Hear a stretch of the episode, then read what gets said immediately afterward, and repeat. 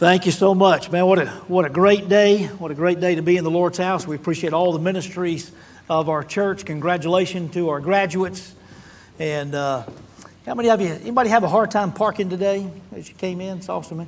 Yeah, we're going to declare every Sunday Graduate Sunday, so uh, it'll be okay. And uh, congratulate. It almost worked. We'll see, they're still trickling in. But we wanted to have so many here today that they would have to sit on the front row.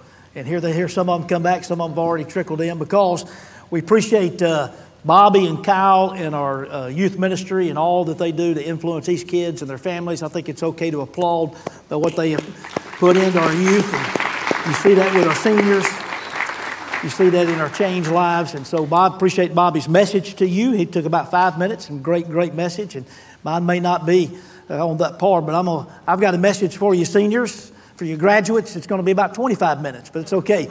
Grab your Bibles or your smartphones, whatever you need to do. Find 1 Samuel chapter 8, Old Testament uh, book of 1 Samuel chapter 8. It's a part of our series that we're talking about He's Still King, and we know that the Lord has a message for us here today. And by the way, we appreciate, we always have guests in our, every service, and we welcome our guests once again and uh, have many new members as well. We're having a guest and new members class from noon to 2 today, and we encourage you to come be a part of that. We'll uh, provide lunch for you, be upstairs on the third floor if you want to come be a part of that called Discover Parkway. I think there's more information in your bulletin as well.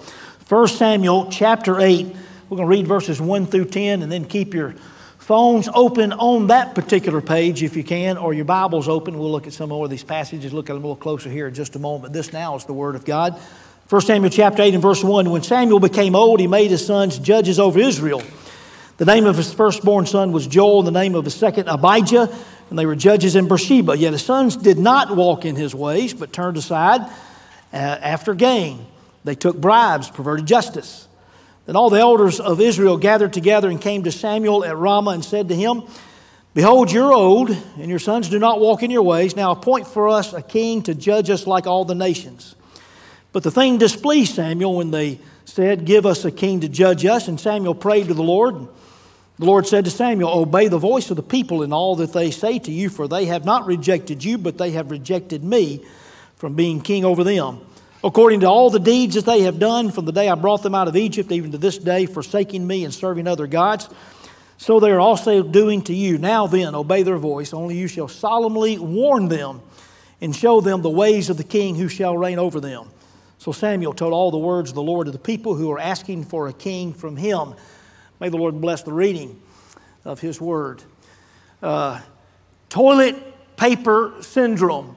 I don't know that that's actually a thing, but some of you will, all of you will probably remember the time a couple of years ago to where toilet paper was running low, and many people selfishly went and bought all that they could and hoarded that. I wonder if they're still using that today, or they ran out or not uh, by now.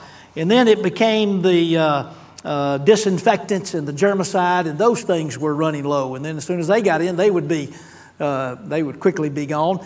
And now it is uh, baby formula. In the baby formula, we realize now a lot of that probably is close to clothes manufacturing and transporting and all of those sorts of things maybe that go in with that. But you've probably seen on the news or on Twitter or somewhere pictures of moms who have cleared the shelves and filled their buggies and selfishly perhaps hoarding, unless they have about 100 infants at home. They're probably keeping that to make sure they have enough for themselves and maybe not necessarily for anyone else. There are consequences for being only concerned about self interest. And I think we're going to learn from the passage today, if we pay attention, it is that uh, it is probably the worst consequence of a self interest is when we get exactly what we want, exactly what we desire. We probably need to continue to remember that uh, uh, country song theologian, thank God for unanswered prayers, or thank God that He does not always answer the prayers in ways in the way in which we had asked. This time of year, season of transitions, it's time of transitions for many. So, senior recognition marks the end of one season of life and the beginning of a new season of life. Well, it just so happens 1 Samuel 8 is a chapter of transition. It's going to be a transition that takes place here. And uh, what's taking place is they've been talking about from one period of Israel's history to another period. The period that we know as the Judges is coming to an end. This marks the end.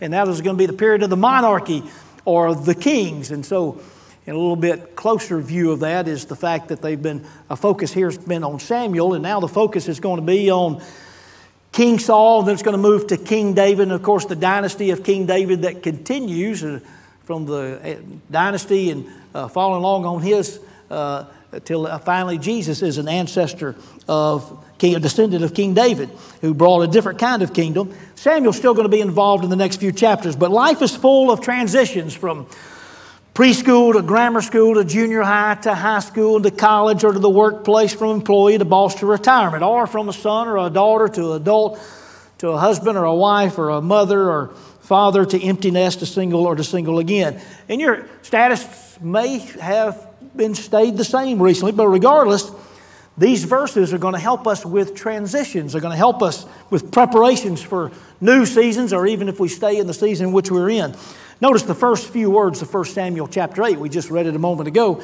It says, Samuel became old. And there's going to be some changes. Now, uh, our graduates are hardly old at this time, you'll understand. But they are getting older, and uh, so there's some changes. And the changes going to take place here in 1 Samuel chapter 8 are not necessarily God's changes and are not necessarily in God's timing, but they are changes nonetheless that God has allowed for His purposes. So changes are inevitable, changes are coming. They're coming for our graduates. So for the next few minutes, we're going to be, I'm going to be particularly talking to our graduates. Okay, the rest of you are invited to kind of listen in and uh, be able to glean from uh, what's being said and what God's Word says. But we're particularly talking to your graduates, and you're sitting here in the front. Some of you, I've seen you. Yeah, some of you moving around a little bit, but uh, we've got you. We've got you in. You are not meant to stay in high school. You're not meant to stay in high school forever unless you're unless probably unless your experience was a whole lot different from mine. You wouldn't want to stay in high school forever, and uh, you want to find new horizons. You want to experience that freedom. You want to discover more about this world and what you can do in it. So we're, we're praying for you today already. Many prayers, multiples of prayers were for you today. And so we pray for you. We pray for your parents. We pray for this world in which you're about to be let loose in, certainly as well. And so we're going to learn some, and hopefully you got your notes there. They're going to be there on the Jumbotron. Life lesson, life lessons on transitions for followers of Jesus. Now, graduates, I want, I want to give you a tool to use to help you with the study of God's Word. And I use, we use kind of a framing, so to speak, to help us to understand. And first of all, three different kinds of frame. There's going to be a picture frame, a mirror frame, and a window frame. And in the picture frame, we're asking the question, what is the story? There's a picture that's painted in the stories in the Bible, great tool for parables in the New Testament, also stories of the Old Testament as well. So we want to see the picture that is painted that is intended for us. And then there's the mirror frame where you're going to ask, uh, do you see yourself in the picture? Do you see yourself in the story? Do you see changes that you might need to make? Now, the Bible is almost always a mirror for us. Its primary goal is to be able to reveal more about God and God's character and point to Jesus. But it's a mirror so that we can see ourselves and hopefully see the changes that we need to make. I only discovered this recently, and that is that um, I only look at myself in the mirror with my glasses on one day a week, usually on Sunday before I come into the pulpit. Otherwise, when I look into the mirror, if I'm not wearing my glasses, I look young and handsome and hardly ever need a shave. But before I come into the pulpit, I realize I've got to put my glasses on as I did this morning and look in the mirror and yikes! And there's not much I can do except for maybe shave a little bit closer. But if we begin to see God's Word as a mirror to where we can see ourselves with the Holy Spirit's help, we can see 2020, we can always see the changes that we need to make to so we can look more like Christ. Now, if we go to God's Word and we see the picture or the story that's being painted that is for us, and even if we know the story, many of our, our graduates know many of the stories, of course, in the Bible, but we fail to see what it tells us about God, or we fail to see ourselves or the changes that might need to be made, then it, the Word has really done us little good. In particular, if we don't see the story as a window frame. You follow the three frames? The window frame, ask what does the story teach you? What do you need to, what do, you need to do? And this frame becomes important so that we can see beyond ourselves and see our place in this world where God could have us to be and God wants us to go. So each kind of frame is important. Each kind of frame helps us so that we can be able to understand and be able to apply God's Word. It's just a tool to be able to help you to use that I want to give you today. And also, I want to practice it today. I want us to be able to see the picture of the story which we read. So, first of all, let's look at the picture frame. And 1 Samuel chapter 8, verses 1 through 3, we read it a moment ago, begins to tell a story that paints a picture. And yes, Samuel, Samuel's getting older. Says he's old. 1 Samuel, if you look just above that, 1 Samuel chapter 7 and verse 15, it tells us that Samuel, the judge, the prophet of God, judged Israel all the days of his life. And he's still going to be involved. It says in these verses that he is getting older, but he's not going to die for about another 20 chapters. I'm just letting you know. He's still got a ways to go before we come to his death, and so a lot's going to be going on. But the focus that we're finding here is the, of who the leader is is going to change. Now, Samuel has two sons who were also appointed as judges as their father was, but they were not living in the ways of their father. They were not godly men and did not lead godly lives. So the sons of Samuel acquired wealth. They turned away from God and were prone to uh, taking bribes. And instead of administering justice, they perverted justice. Now, understand, Samuel, there's nothing good but good said about Samuel. He's God's man, but the sons, not so much. And the sons who also were judges who were to represent God to the people were doing the opposite. This is the picture of the first part of the story told in these first three verses. So let's hold up the mirror frame as we, particularly when it comes to looking at Samuel and the sons of Samuel. Well, you may not be holding a high position, but you can be sure that you're a follower of the Lord Jesus Christ. You are influencing people. You're either influencing people toward Jesus or you're influencing people away from Jesus. I'm going to make it easy for you. My guess is that none of you are taking bribes or perverting justice.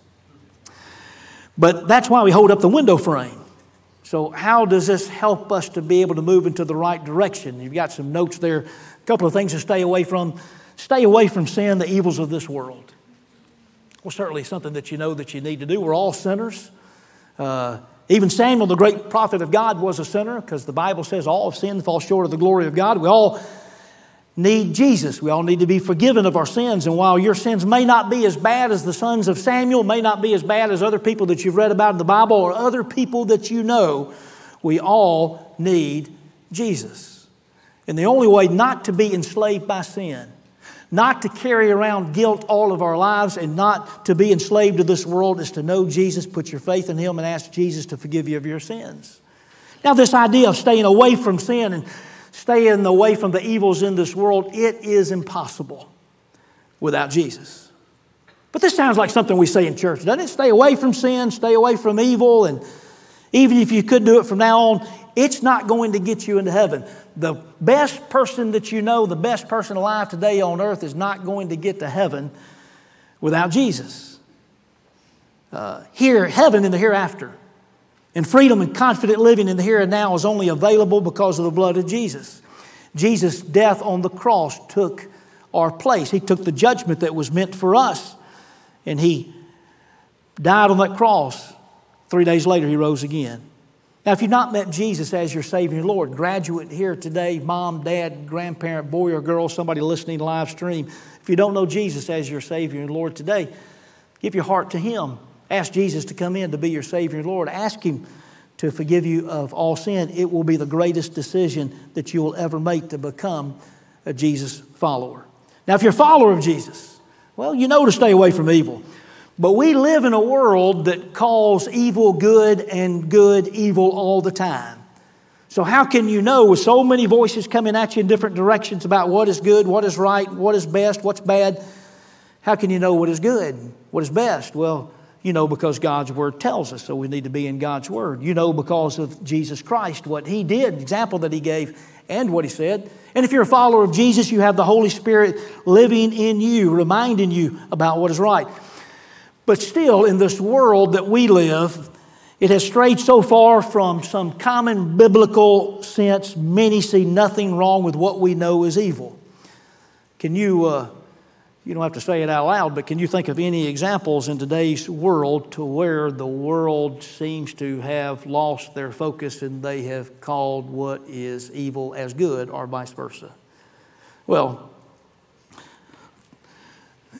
Certainly, example of what you've seen so much in the news today, the call the killing of unborn children as acceptable and sometimes even good or sometimes even a wise decision certainly is against the character of God and against God's word. Jeremiah said in Jeremiah 1 4 through 5, Now the word of the Lord came to me, saying, Before I formed you in the womb, I knew you, and before you were born, I consecrated you. I appointed you as a prophet to the nations. There are those who even use the Bible or even point to God to justify the slaughter of the innocent, which seems intolerable. This is not a political statement. This is a biblical statement about truth and God's love for all from conception to the grave. And it's just one example of what we see sometimes in today's world, how important it is that we stay and be able to understand how we can stay away from the sins and the evils of this world. We're thankful for the Lord, the one who offers grace and forgiveness and plan and direction.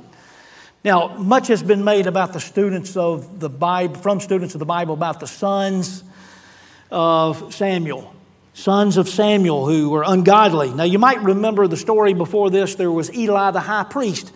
He had sons who were ungodly men, and they served as priests, and God brought judgment on Eli and his sons and on Israel because they had followed in the sons' influence and practiced sin and evil. Now, some have speculated that Samuel must have followed either in Eli's footsteps or neglected his sons or maybe did too much judging and preaching and not enough time at home. You know, it's always the preacher's kids, you know, that if they go wrong, it must be the preacher's fault, and sometimes it is. But sometimes the preacher's kids end up good or godly, maybe in spite of the preacher. Well, Samuel was not a perfect parent because there's no such thing, but why would God say so much about Eli's lack of parenting and godliness and says nothing about Samuel if he's in such a bad parent? That is true. Godly parents are more likely to produce godly children who grow up to be faithful followers of Jesus, but there is no guarantee. But to our graduates, and to our children, to our adults, stay away from the evils of this world and cling to what is good and godly as you've seen it in your parents or as you've seen it in others. If you're here today, chances are that you've had a good influence in your life. Picture painted in 1 Samuel chapter 8, it's getting broader. In verses 4 and 5, the elders of Israel come to Samuel and tell him that he is old. I don't know that he had to be told that he was old, he probably already knew. But they virtually came and said, and this is important, they said, You're getting old, you're not going to be around here that much longer. And your sons are ungodly men, and we sure don't want them to rule over us. So appoint for us a king to judge us like the other nations of the world. In verse 6, it says, This displeased Samuel. Why do you think that was? Well, because he was the judge, and he thought maybe they were rejecting him, but God told him, No, they're not rejecting you, Samuel. He said, They're rejecting me. He is the God King. God's people are to be live under theocracy where God's in charge. However, back in Deuteronomy, Deuteronomy chapter 17, Moses told the Israelites, You may indeed set a king, or God told Moses actually, you may indeed set a king over you whom the Lord your God will choose. One from among your brothers you shall set as king over you. So he had, had been already told that it would be okay, there will be a king over you. So, so why was Samuel and the Lord displeased with this request, this demand for a king? It was because of their motivation. It was driven by self interest and not their faith in God who had brought them out of slavery in Egypt, the God who had walked them through the wilderness and provided food and water, the God who promised victory after victory in the promised land, the God who forgave them in spite of their unfaithfulness, the God who continued to provide. If there was to be a king over the Israelites, well, let it be in God's timing and one whom he would appoint and anoint as king. That's the next part of the picture. So, can we hold up the mirror now? There may be many things that you may be wanting to happen today that are not bad things that may be good. For graduates, there's nothing wrong with uh, wanting a good education and a career, financial success for the future. It's okay to have a girlfriend or boyfriend, even want to be married one day, you want to have a nice house and enjoy success. But to demand these things for the wrong reason or for those to be your priority would be a reflection of the Israelites wanting the king. There's going to be a king. David, I believe, was clearly the one that God had in mind to begin the dynasty. God may want you to have all of these things, but as followers of Jesus, your motivation and your priorities make all the difference. Are you, are you getting this? There's a picture, there's the mirror. Well, here's the window, the life lesson, particularly for the transition when making decisions. Stay away from wanting what is good without God. Stay away from wanting what is good without God. You, you know you're supposed to stay away from sin and evil, though that may be hard to distinguish unless you're taking your clues from the Bible, your relationship with Jesus and the Holy Spirit living in you. But also, stay away from what might not be evil and could even be considered good if you are striving for these endeavors without God. For as we'll see in just a moment, God might allow you to have what is good, but you're going to miss out on what is best. There's, there's another part of the picture you may have noticed. The Israelites' main motive was what? It was to be like other nations. Do I need to even hold up a mirror? Have you ever wanted to be like somebody else? Have you ever wanted to have what somebody else had? And it can happen in it, any season of life. It's a constant struggle to go between wanting what the world has to offer and wanting to be more like Jesus. And it can happen at any time, but how true it is when you graduate high school or you go to college or join the workforce, it's natural to want to go along to get along. Nobody wants to be considered weird or out of place. What if they don't like me? I want to be popular, not cast aside. I want to be successful. Even if that means losing my integrity, I want you to, I want you to put all those notions aside and determine, no matter what, Christ will be first. If a transition is happening in your life, and their transitions will be constant, determine Christ like integrity, biblical morality, and loving kindness will be your go to lifestyle no matter what. We're called to be a unique people, set apart, holy unto God. So here's our window into change. And so that you know that we're not only talking about the negative, it's not always just about what you need to stay away from. What is it you need to hold on to? Cling to being different from the crowd. Cling to being different from the crowd, strive for holiness. Now, holiness means a lot of things, but one of those is that it means that we need to be set apart and that we need to look a lot more like Jesus. If everyone else wants to imitate the world, you want to be like Jesus. It may be that if you're watching the crowd go in a certain way, you might need to think if everybody else is going that way, maybe there's another direction I need to go. Ephesians chapter 5, Paul says, verses 1 and 2 Therefore, be imitators of God as beloved children and walk in love as Christ loved us and gave himself up for us, a fragrant offering and a sacrifice to God. Well, back to the picture. By the way, this is not four or five different pictures. It's one picture, one painting that we're looking at. We're just noticing more and more details. The people wanted a king.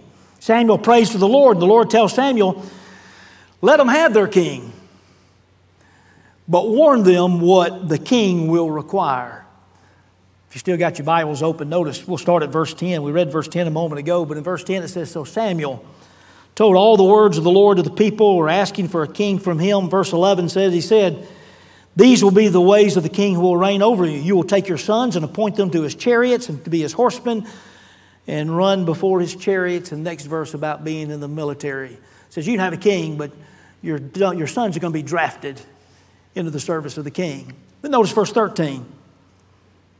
It says he'll take your daughters to be perfumers and cooks and bakers. You can have it your way. You can have a king, but uh, if you think your daughters are not going to be drafted, well, you'd be wrong.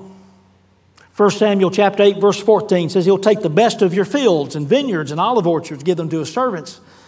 He'll take the tenth of your grain in your vineyards, give it to his officers and to his servants. He'll take your male servants and female servants and the best of your young men, your donkeys, and put them to his work. Verse 17, he'll take the tenth of your flocks and you, will sh- you shall be their slave. You will be his slave. Why? while they were already perhaps to give tithes to the church, this was a nation that was not yet paying taxes until there was a king. A nation not paying taxes. Some of your parents are saying, Where do I sign up for that? Uh, they, they didn't know it, but they had it pretty good as long as God was their king, and if they just put their faith in God, and be obedient. Know it or not, you've got it pretty good. I've got it pretty good if we keep our faith in God and trust Him. By the way, this, this idea of 10% of your grain or a tenth of your fields and, uh, and animals, in other words, one tenth of what you have will go to the king in taxes. Okay.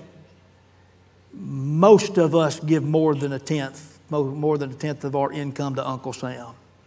Um, graduates, the day will come. You'll go to work full time. You'll do the same thing that we did, only we get a paper check. You'll probably you'll get your first full time paycheck, and but you'll probably be on your phone. You'll it'll be automatically deposited, but. Uh, and, but you'll look at that and you'll see, you'll, do, you'll, you'll have already counted your money. You'll know how you're going to spend it. And you'll get your first paycheck and you'll say, Where'd all my money go? King's going to get his. The man gets it first, does he not? Now, Jesus and the New Testament writers told us about our attitude toward the government. Is to be good citizens.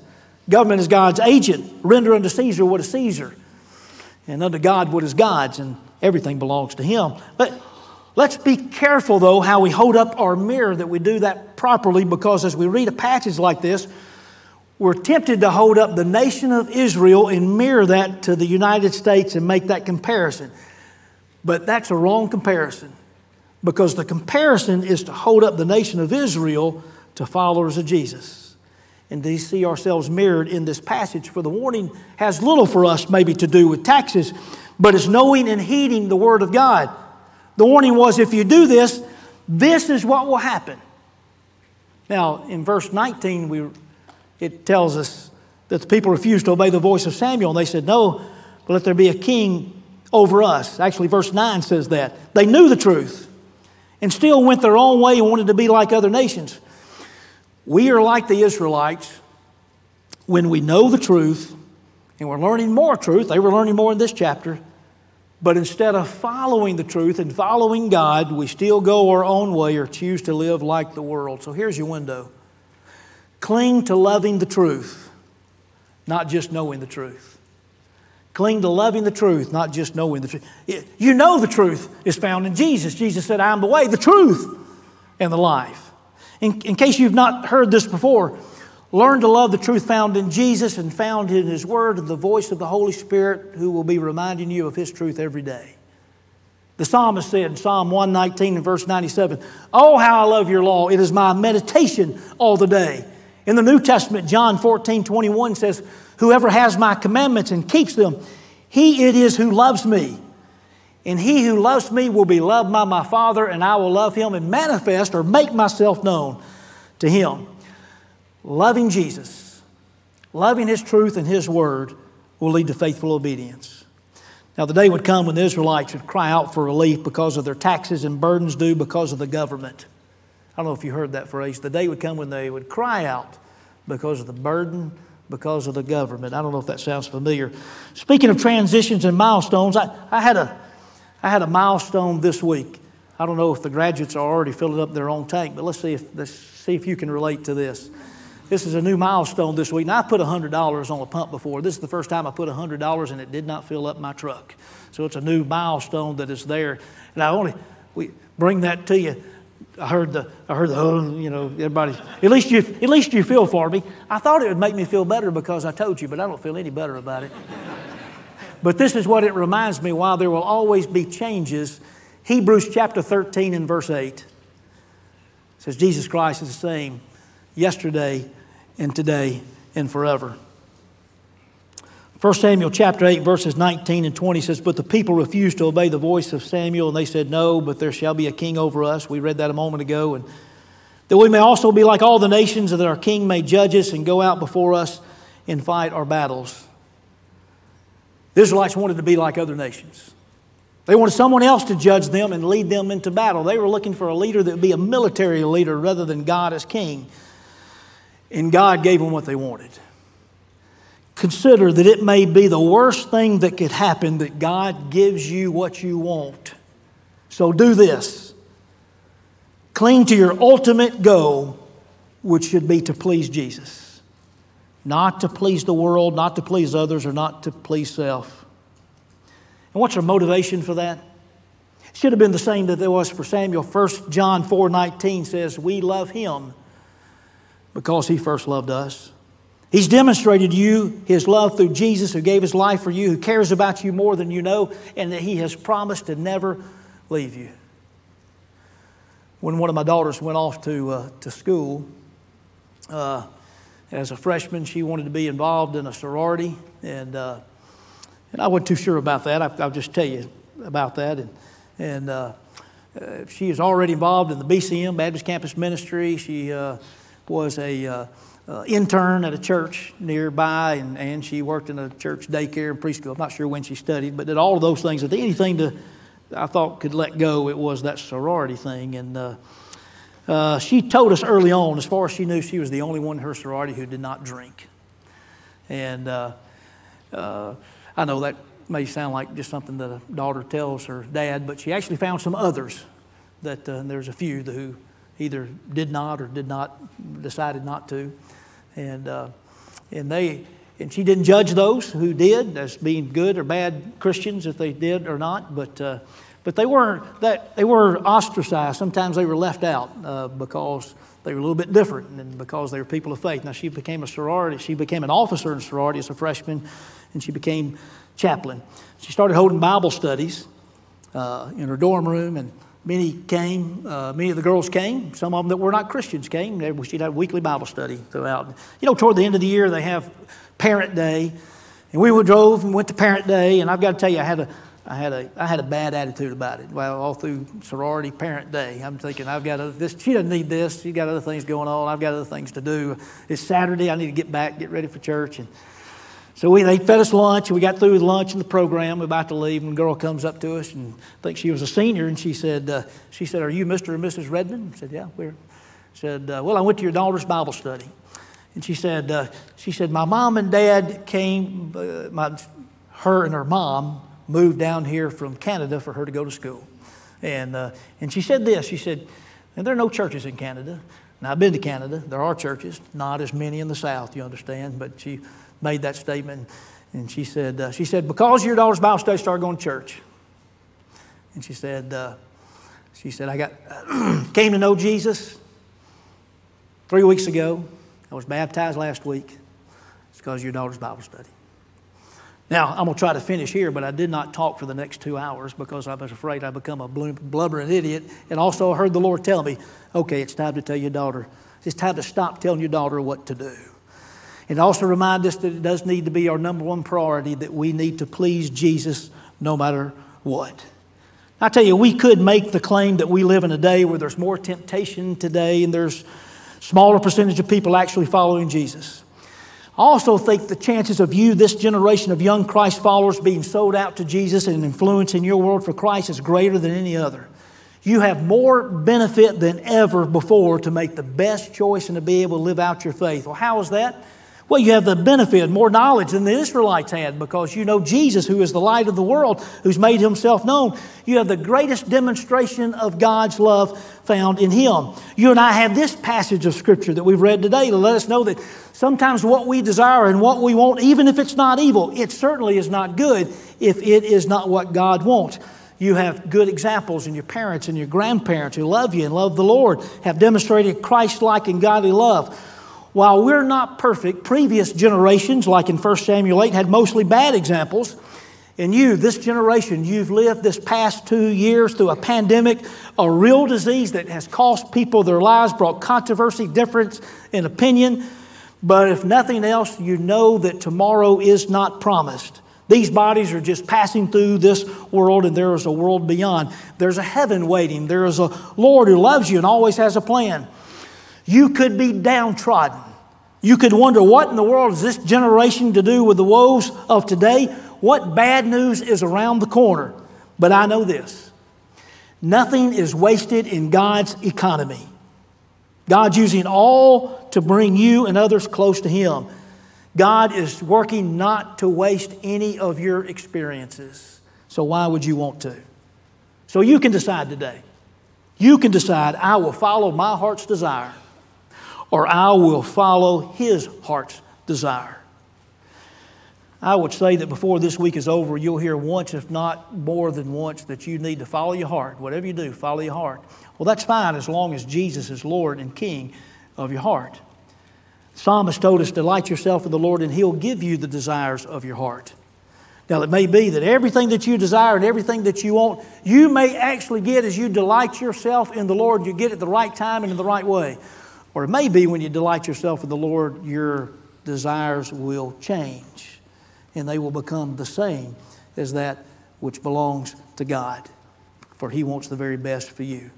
Whether you're a graduate, parent, grandparent, church member, you just happen to wander in today, you can know that God loves you. You can know that God has a plan for you today, and that you can know that you need to follow close to Him. If you don't know Jesus as your Savior and Lord, you know that you can call upon Him today, and today He'll save you. Let's pray together.